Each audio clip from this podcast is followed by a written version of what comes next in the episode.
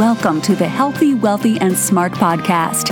Each week, we interview the best and brightest in physical therapy, wellness, and entrepreneurship. We give you cutting edge information you need to live your best life healthy, wealthy, and smart. The information in this podcast is for entertainment purposes only and should not be used as personalized medical advice. And now, here's your host, Dr. Karen Litzy. Everybody, welcome back to the podcast. I am your host, Karen Litzy. And on today's episode, I am so happy to welcome to the podcast Andrew Tarvin. He is the world's first humor engineer teaching people how to get better results while having more fun. Combining his background as a project manager at Procter & Gamble with his experience as a stand-up comedian, he reverse engineers the skill of humor in a way that is practical, actionable, and gets results in the workplace. Through his company Humor That Works, Drew has worked with more than 35,000 people at over 250 organizations, including Microsoft, the FBI, and the International Association of Canine Professionals. He is a best selling author, has been featured in the Wall Street Journal, Forbes, and Fast Company, and his TEDx talk has been viewed more than 4 million times. He loves the color orange, is obsessed with chocolate, and can solve a Rubik's Cube, but it takes like seven minutes. I think we talked about that during the episode. For more information, please visit drewtarvin.com and connect with Drew, which is at Drew Tarvin, on Twitter, Facebook, Instagram, YouTube, and LinkedIn. Humor That Works is his book, and it's available on Amazon and wherever fine and funny books are sold.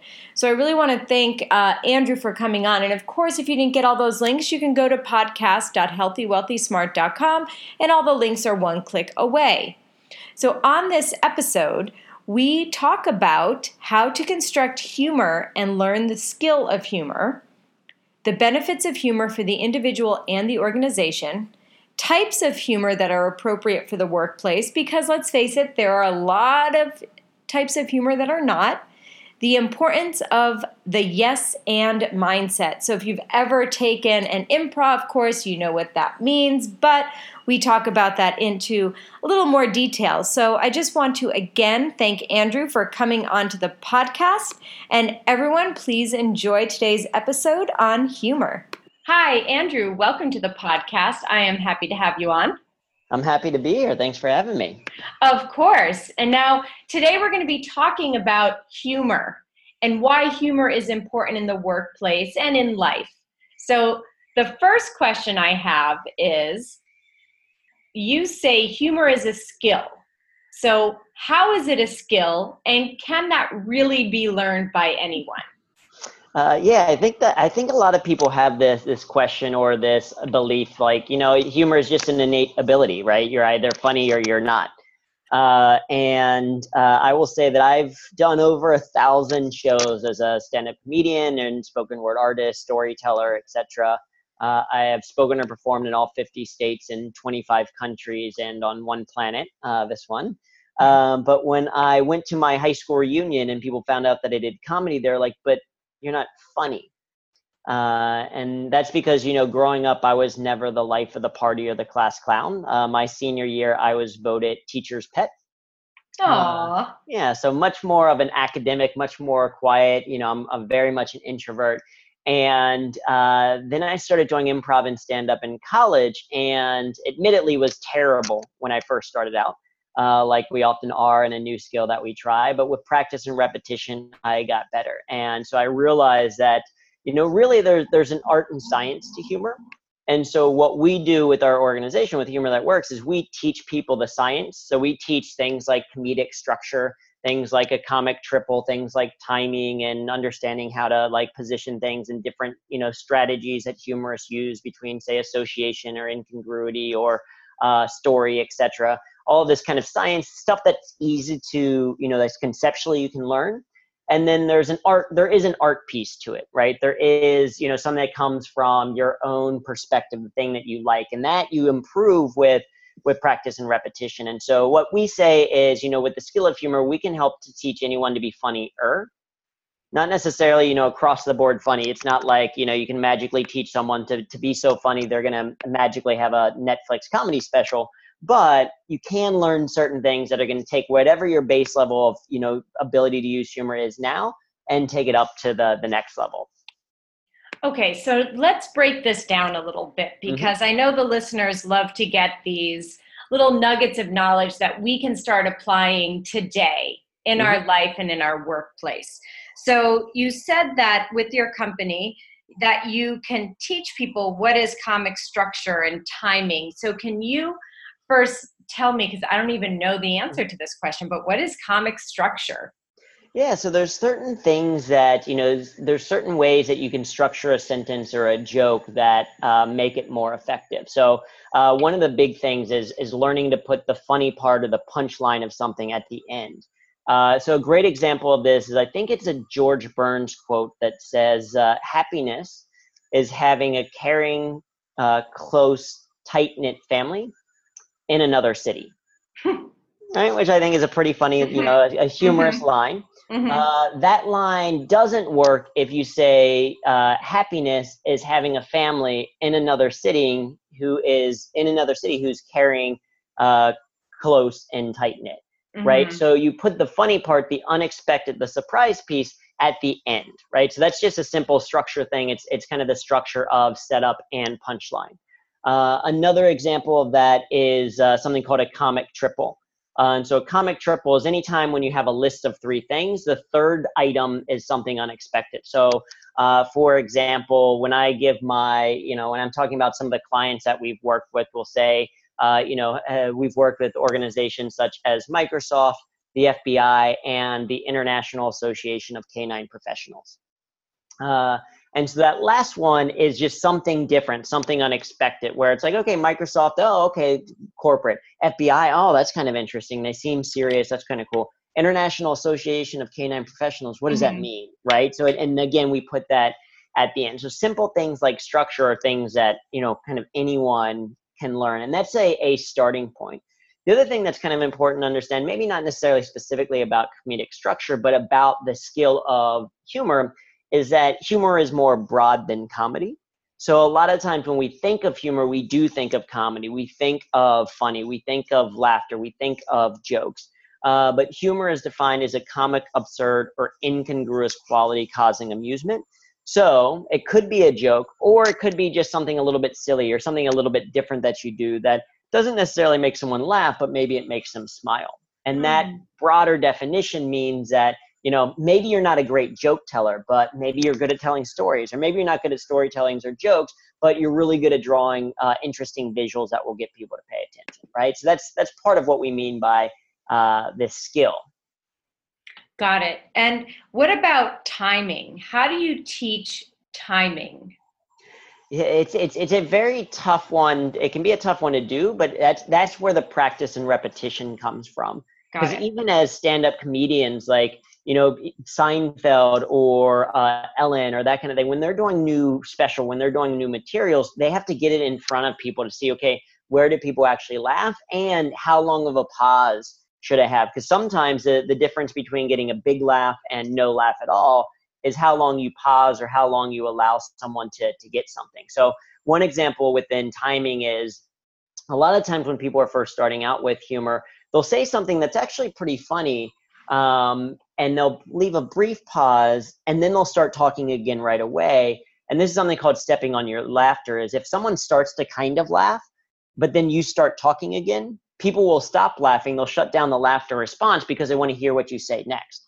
And so sometimes one of the hardest parts as a brand new comedian to learn is sometimes you have to be quiet a little bit longer because it takes the audience a second to actually get the joke to then process that it is a joke process that it is funny and then start to laugh and that you know you need to be comfortable kind of in that short silence to allow them to then laugh and then also to not talk while they're laughing so that uh, they kind of finish that laughter out as opposed to stopping it short. And i would imagine if you're up on stage and you're you know telling the story or joke that time from the end of you finishing your sentence to a little maybe pause to laughter building must feel like it's an hour.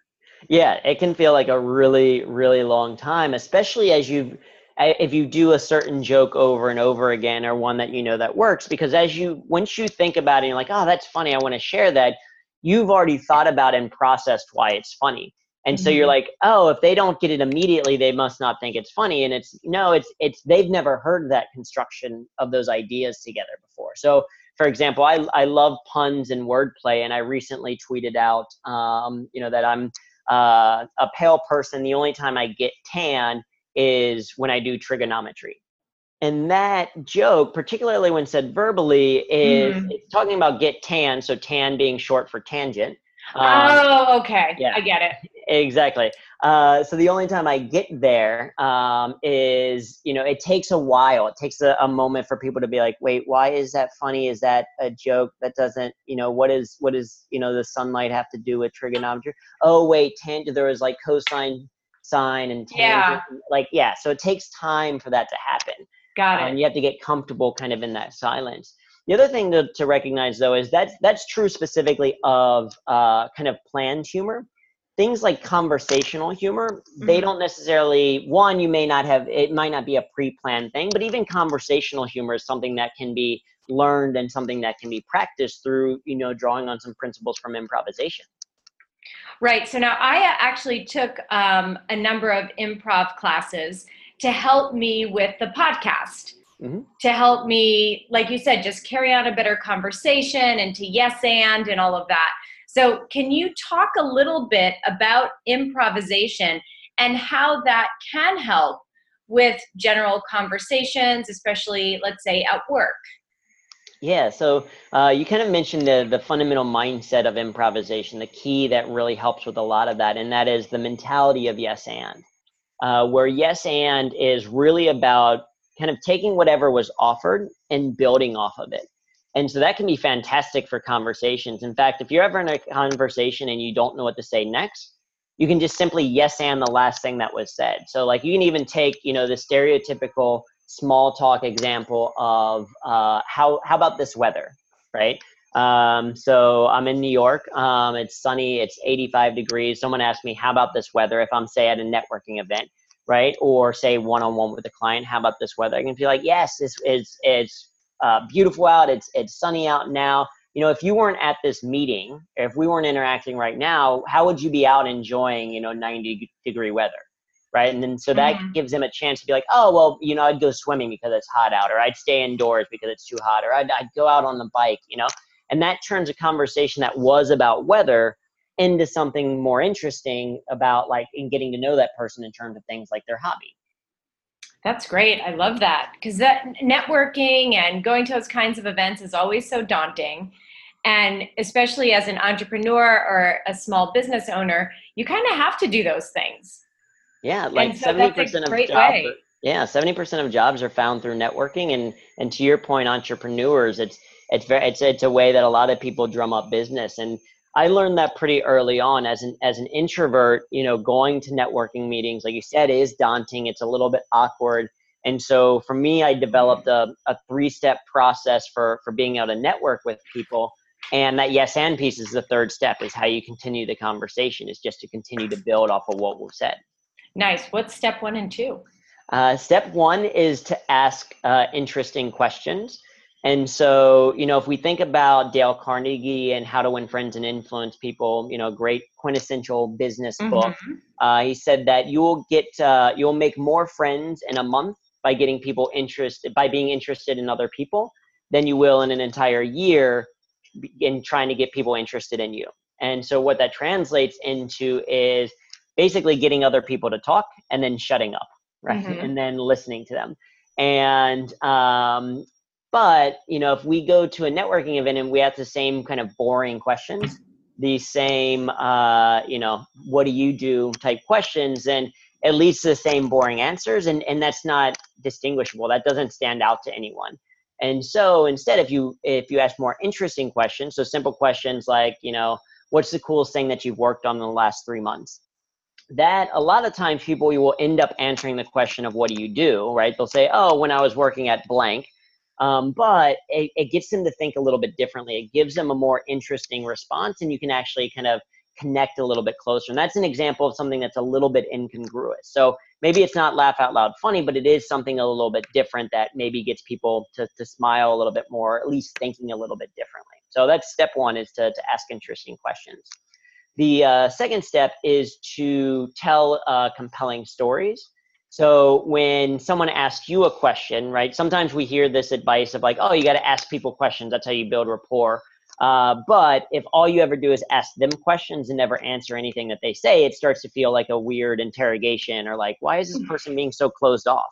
Right, um, right. And so when someone asks you a question, rather than just giving a yes or no answer, you can give a little bit of a story or a little bit of a background. So if they're asking, you know, why did you get into, uh, you know, healthcare? Why did you get into physical therapy? Or why did you, you know, rather than just being like, oh, it was fun, like, you know, oh, growing up, I always felt like this, or I was an app, like just giving that mm-hmm. background mm-hmm. allows people to connect with those ideas. And maybe they don't connect with physical therapy, but if you're like, oh, well, growing up when I used to play soccer, I felt like this, and then on to the next thing, people are like, oh, I played soccer as well. And now you've created a connecting point with this person through a shared interest or a shared commonality. That's great. Thank you. Those are great tips. And finally, finishing up, like you said, using the yes and to continue that conversation is great. Yeah, now, since you brought up healthcare and physical therapy, a lot of the audience um, are in those professions. So sometimes humor in that workplace can be a little difficult because there are times where we have to be pretty serious. So, can you kind of talk a little bit about how using humor at work can even work when we have to, you know, sometimes give bad news? Right. I think I think you raise a, a great point, and this is something that I think for for all professions to to recognize with humor is that it's simply another tool in the the tool belt in the sense that it's not something that you're going to use all the time 100 you know 24 7 uh, in everything that you do it's it's true that there are times that humor may be inappropriate and uh, one of the ways that we can avoid inappropriate humor is by following what we call a humor map. And the map stands for your medium your audience and your purpose. So your medium is how are you going to execute that humor? Is it in an email? Is it in a one-on-one consultation or conversation? Um, is it in a phone call? Is it in a presentation to a bunch of people? Um, because that medium impacts the, the message, right? Mm-hmm. Uh, the mm-hmm. second piece is the audience and who, you know, who is the audience? What do they know? What do they need? And what do they expect? Because when you're using humor and say communication, you probably or you do want to deliver on what that person needs while doing it maybe in a way that they don't just 100% expect by adding a little bit of something different can add be that humor component the other thing is also understanding your relationship with that person because mm. you know mm. something that you if you have a client that you're meeting for the very first time that's going to be very different than the humor that you might use with the client that you've been working with for 15 years right you've gotten to know each yeah. other a little bit better yeah and then the final piece is the purpose why are you using humor and this is the most important one this is why as an engineer i like it because humor can be effective in using or achieving certain goals. So you could use humor as a way to get people to pay attention. Or maybe you use humor as a way to build a relationship with someone, to build rapport, right? If you're meeting a client or if you're just now starting to work with someone, you can find a way for you to both laugh together. You kind of show that you're standing on the same side. And then after you've built that rapport, then if you have to give more serious news, that's that might be when you become a little bit more serious or a little mm-hmm. bit more somber or whatever, right? So again, it's just recognizing that it is it's a tool it helps us achieve certain goals and that when we have those as goals it might be the appropriate tool to use great i love it and i like that acronym of the humor map that's really easy to remember yeah what what is the type of humor one should kind of stay away from in the workplace uh, I think that's a, a, great question. So, to give a little bit of additional context, um, uh, psychologist Rod A. Martin defined four styles of humor. Um, he said, in general, humor kind of falls in these four buckets. The first bucket is affiliative humor. And this is positive, inclusive humor. This is, uh, to me, I think of like Ellen DeGeneres, mm. like her style of humor, her TV show. It's very positive, upbeat. Everyone is included. Uh, there is no target. It's not aggressive. It's not calling anyone out. Uh, it's things like team building events in the corporate world or activities that you maybe do with your clients or your patients. Uh, right is positive and inclusive. Everyone is included. Uh, the second style is self-enhancing humor, and this is uh, humor where the target is kind of yourself, but it's eh, positive in nature. Uh, to me, it's kind of best summed up by there's a great Kurt Vonnegut quote that says, "Laughter and tears are both responses to frustration, Mm-hmm. I myself prefer to laugh because there's less cleaning up to do afterwards. Hmm. Right? It's that idea mm-hmm. of like when we're thinking about the challenges or the hardships that we have to go through day to day, uh, it's finding the humor in them so that you laugh about them instead of cry about them.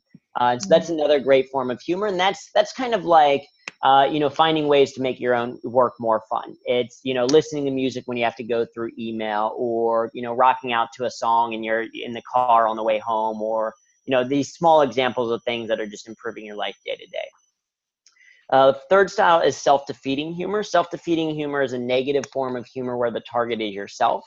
Uh, and so this is, you know, Rodney Dangerfield, I get no respect. It's mm-hmm. kind of mm-hmm. poking fun at yourself. And this can be a great form of humor when used, one, in a high status position. So if you are a presenter, that sometimes adds a little bit of status to it, or if you're the, the boss or the CEO, uh, as a way to reduce status differentials can be very good. Uh, and it's best used when sparingly. So like you don't want to use it as every single joke that you do, but every now and then on occasion.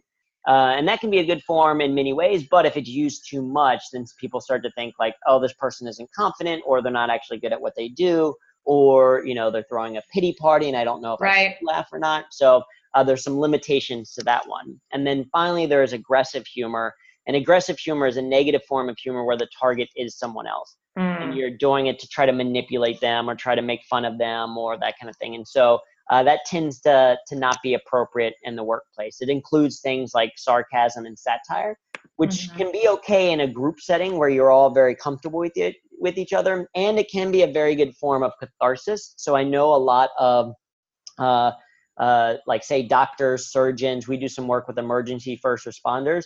Uh, they sometimes have a, a, dark sense of humor as a group uh, because it you know serves as catharsis they see so many stressful so many crazy things that they need some outlet to relieve that stress and so that type of humor can be helpful there but again only when it's a very close knit group when the relationships are kind of already formed uh, mm-hmm. uh, and you know that it's it's going to be seen as catharsis and not seen as aggressive or mean yeah and i think we've all been in those situations where you're just sitting there and it's like awkward mm-hmm. Like exactly. this, this did not fall the way that and the person intended it to. Yeah, and that's why you know if you stick to the other three forms a lot more, mm-hmm. you're gonna be it's gonna be a lot better. And and that's the the other difference is again we're we're not trying to teach people how to use humor to become stand up comedians. Because yes, absolutely, tons of comedians or tons of comedy shows. You'll see a lot of sarcasm, a lot of satire, a lot of aggressive humor um, but that's not our goal. Our goal is using humor so that we get better results. And so let's talk. Uh, that was my next question. You just led me right into it. Um, so let's talk about results. What kind of benefits can, let's say, myself as an entrepreneur or within an organization um, get from humor at work? As uh, it's a great question, and as individuals, there are 30 benefits, at least that we found, 30 plus benefits uh, from using humor in the workplace that are all backed by research, case studies, and real world examples. And so they range from ways to improve your communication skill as a way to, you know, for example, if you use a little bit of incongruity, you get people to pay attention a little bit more because they're like, oh, I'm, that person just made me laugh. That's a little bit different than what I was expecting. Now I'm listening and paying attention. Uh, to helping with creativity. Uh, in fact, uh, in one study, they found that kids who watched a 30 minute comedy video before trying to solve a problem, they were nearly four times more likely to solve that problem than kids who watched either a math video or no video at all. So we can use humor as a way to kind of just warm up the brain to be able to think about things a little bit differently, give ourselves a different perspective. Uh, we can use it for things like relieving stress. So we know that you know stress by itself is not a bad thing, right? As a physical therapist, you know that you have to stress muscles to some extent in order to get them to grow. That's what we're doing when we're working out is we're breaking down muscles, but then they grow when we rest and we fuel them. And the the body, our capacity for being able to do work is the same thing. We can stress, you know, we need a little bit of stress to sometimes get to that next level in terms of productivity. But if we never relieve that stress, that's when we see an increase in blood pressure, an increase in muscle tension, a decrease in the immune system. Mm-hmm. Well, humor can help counteract those things. When we take a break to actually laugh, we increase oxygen flow through our body, we uh, relax our muscles, and we uh, boost our immune system as well. So we can use it for things like that as well. Awesome. Well, they are all really great benefits, especially to use at work. And now, these are like i said these are all great benefits. So why don't people why is this not being implemented more? Why aren't more people quote unquote funny at work? And i know that's not the right term but i think that's what people think right? Right yeah and I, and what we say kind of with, with humor in the workplace is the goal isn't necessarily to be to make the workplace funny but it is to make things a little bit more fun. And you ask a very i think important question to say okay why don't people use humor more and we we wanted to know the answer to that. So we ran a study through our site and we found that the number one reason why people didn't use humor in the workplace is they said that they didn't think that their boss or coworkers would approve. Interesting. Yeah. i can see that. Yeah i can totally see that. Right? Yeah because if you work in a culture and no one's really laughing or smiling all that much then you're kind of like oh i guess it's not welcome. I guess it's not what mm-hmm. we do mm-hmm. here. It's a you know a quote unquote serious workplace and the reality is that 98% of CEOs prefer job candidates with a sense of humor, and 81% of employees said a fun workplace would make them more productive.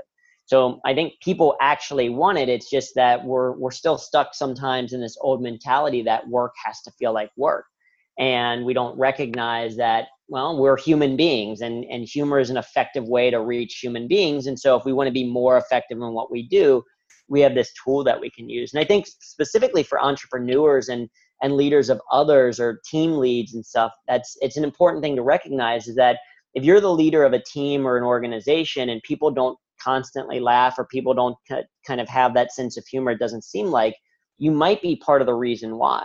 And it's probably not intentional, right? You probably like haven't gone out to be like, all right, let me squash any remote modicum of fun that happens every single day.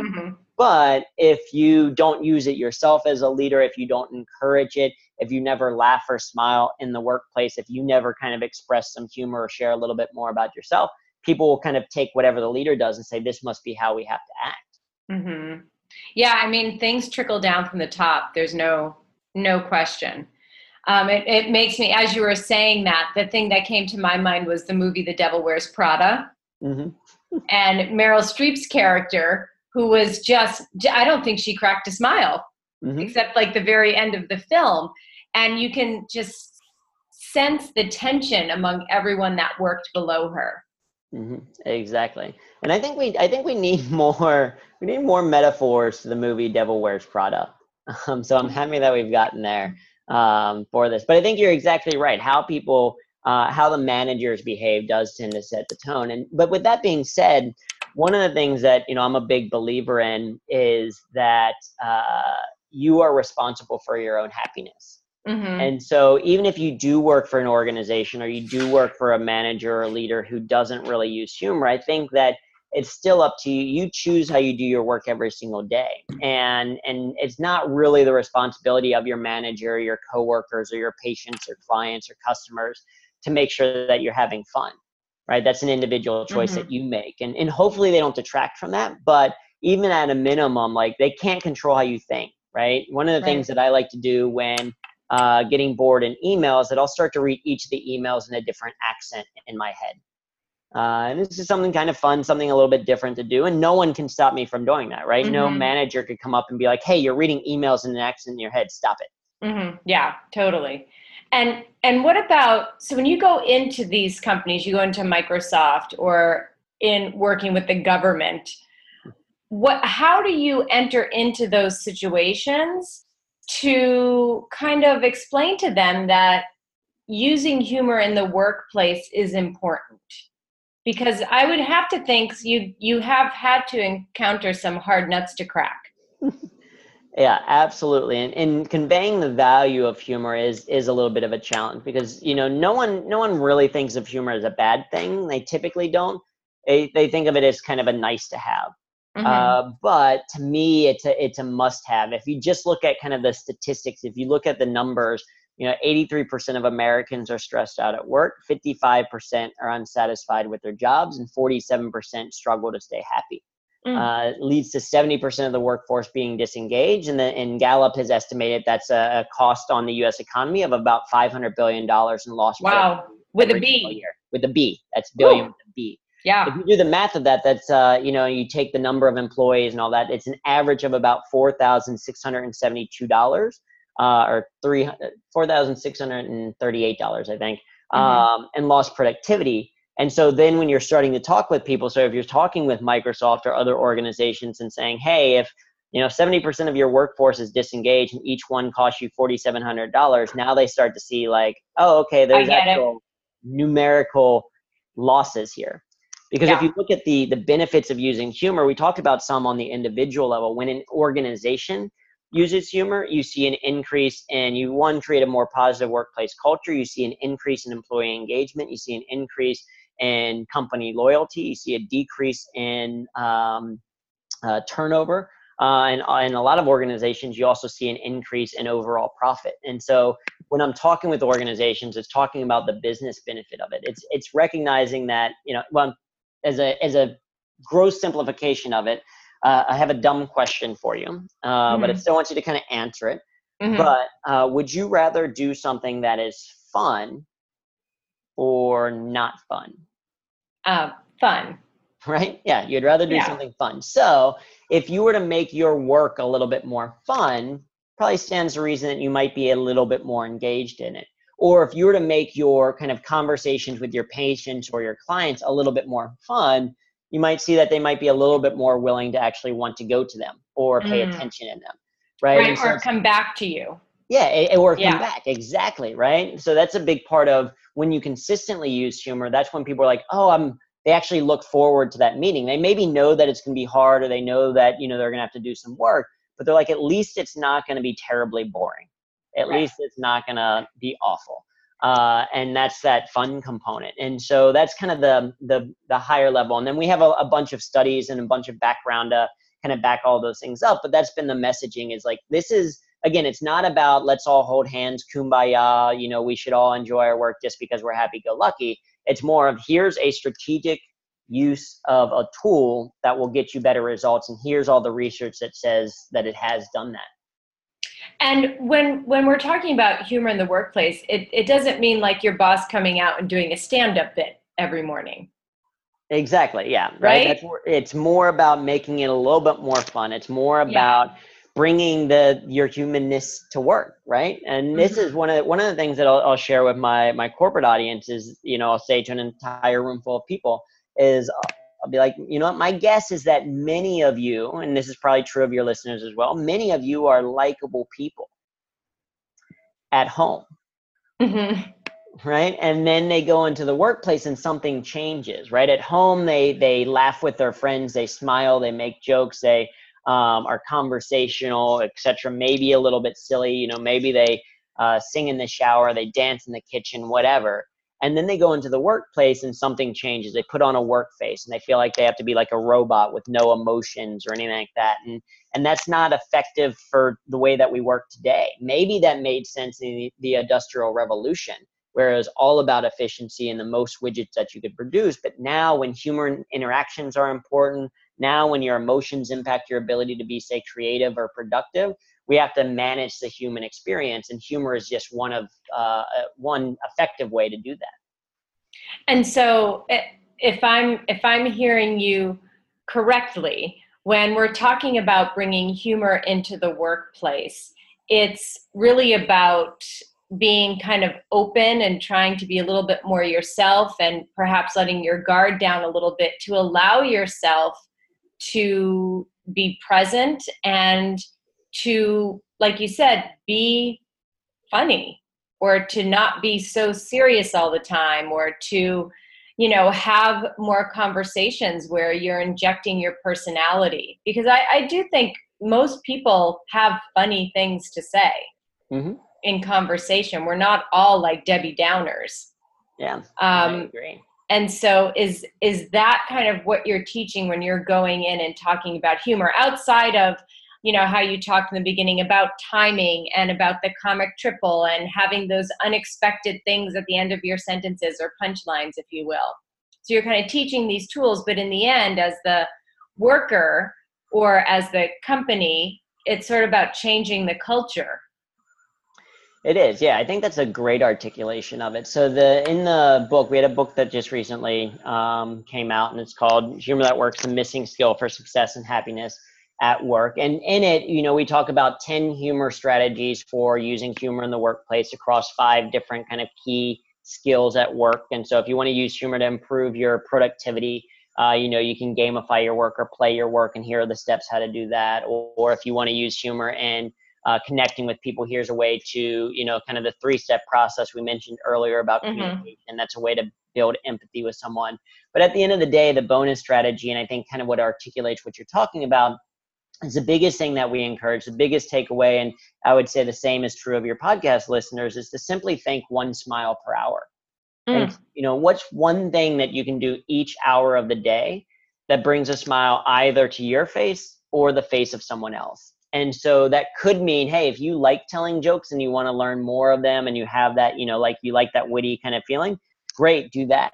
Um, if instead you're about to, you know, get in traffic and, um, you know, like how can I bring a smile to my own face? Like, oh, well, let me maybe listen to a comedy podcast on my way home from work so that I laugh and show up more present for my family when I get there. Right? These are all just small choices. And to your point, I think everyone everyone has a sense of humor. I think it might be a very specific sense of humor, and sometimes mm-hmm. you don't always see it, but I think everyone has one. And so it's like, okay, how can you leverage your sense of humor to bring that smile to the workplace? And the other thing is is to recognize that you don't always have to be the creator of humor. Instead, you can be kind of the the conduit of it or the shepherd of it, where you know you don't have to be the one that makes the funny jokes maybe you find one online and you add it as a ps after the end of a long email or you find images online using a creative commons license and have that in your presentation as opposed to having a bunch of slides with just full of text mm-hmm. uh, maybe you watch a, a tedx talk that you think is really really good that you really like and you like you share that with people to say hey you know let's try to incorporate this type of thing a little bit more so you don't always have to be the creator of it but you can be that source of it that shepherd of it yeah, I, great advice. Thank you so much. That really helps to kind of break it down in my mind, and I would assume in the listeners' minds as well. And, you know, before I have one more question that I ask everyone, but before I do that, you had mentioned TEDx, and I do want to mention that you had a great TEDx talk that's been viewed millions of times. Um, I watched it, I loved it. Where can people find that talk? Uh, yeah, so they can find it if they just uh, Google my name, Andrew Tarvin TEDx, it'll show up. Or if they they Google uh, Skill of Humor TEDx, it's on the official you know TEDx YouTube mm. channel. Um, if you just Google my name, it's one of the first things that comes up, and you can hear a, a fantastic story about my um, grandmother. And we go mm-hmm. in, in that talk. It, so funny. Uh, it goes into a little bit of that deeper dive of the skill of humor and for me, yeah, that can be a great starting point for people. And I know plenty of people have used that as a thing that they share out where they're like, hey, you know, I want to incorporate more humor into the workplace. People don't necessarily necessarily know why. So let me send this out to my team and say, hey, this was a funny talk that I really like. Uh, maybe it should encourage us to have a little bit more fun in what we do. Yeah, I really enjoyed it. It was a great talk and it was funny. And that bit with your grandmother is classic, classic grandma um, classic grandma stuff. Mm-hmm. So everyone listening, definitely check out the TEDx. It's really great. Mm-hmm. And like I said, um, before I finish, I usually like to ask everyone the same question, and that's knowing where you are now in your life and your career. What advice would you give to yourself as a new grad?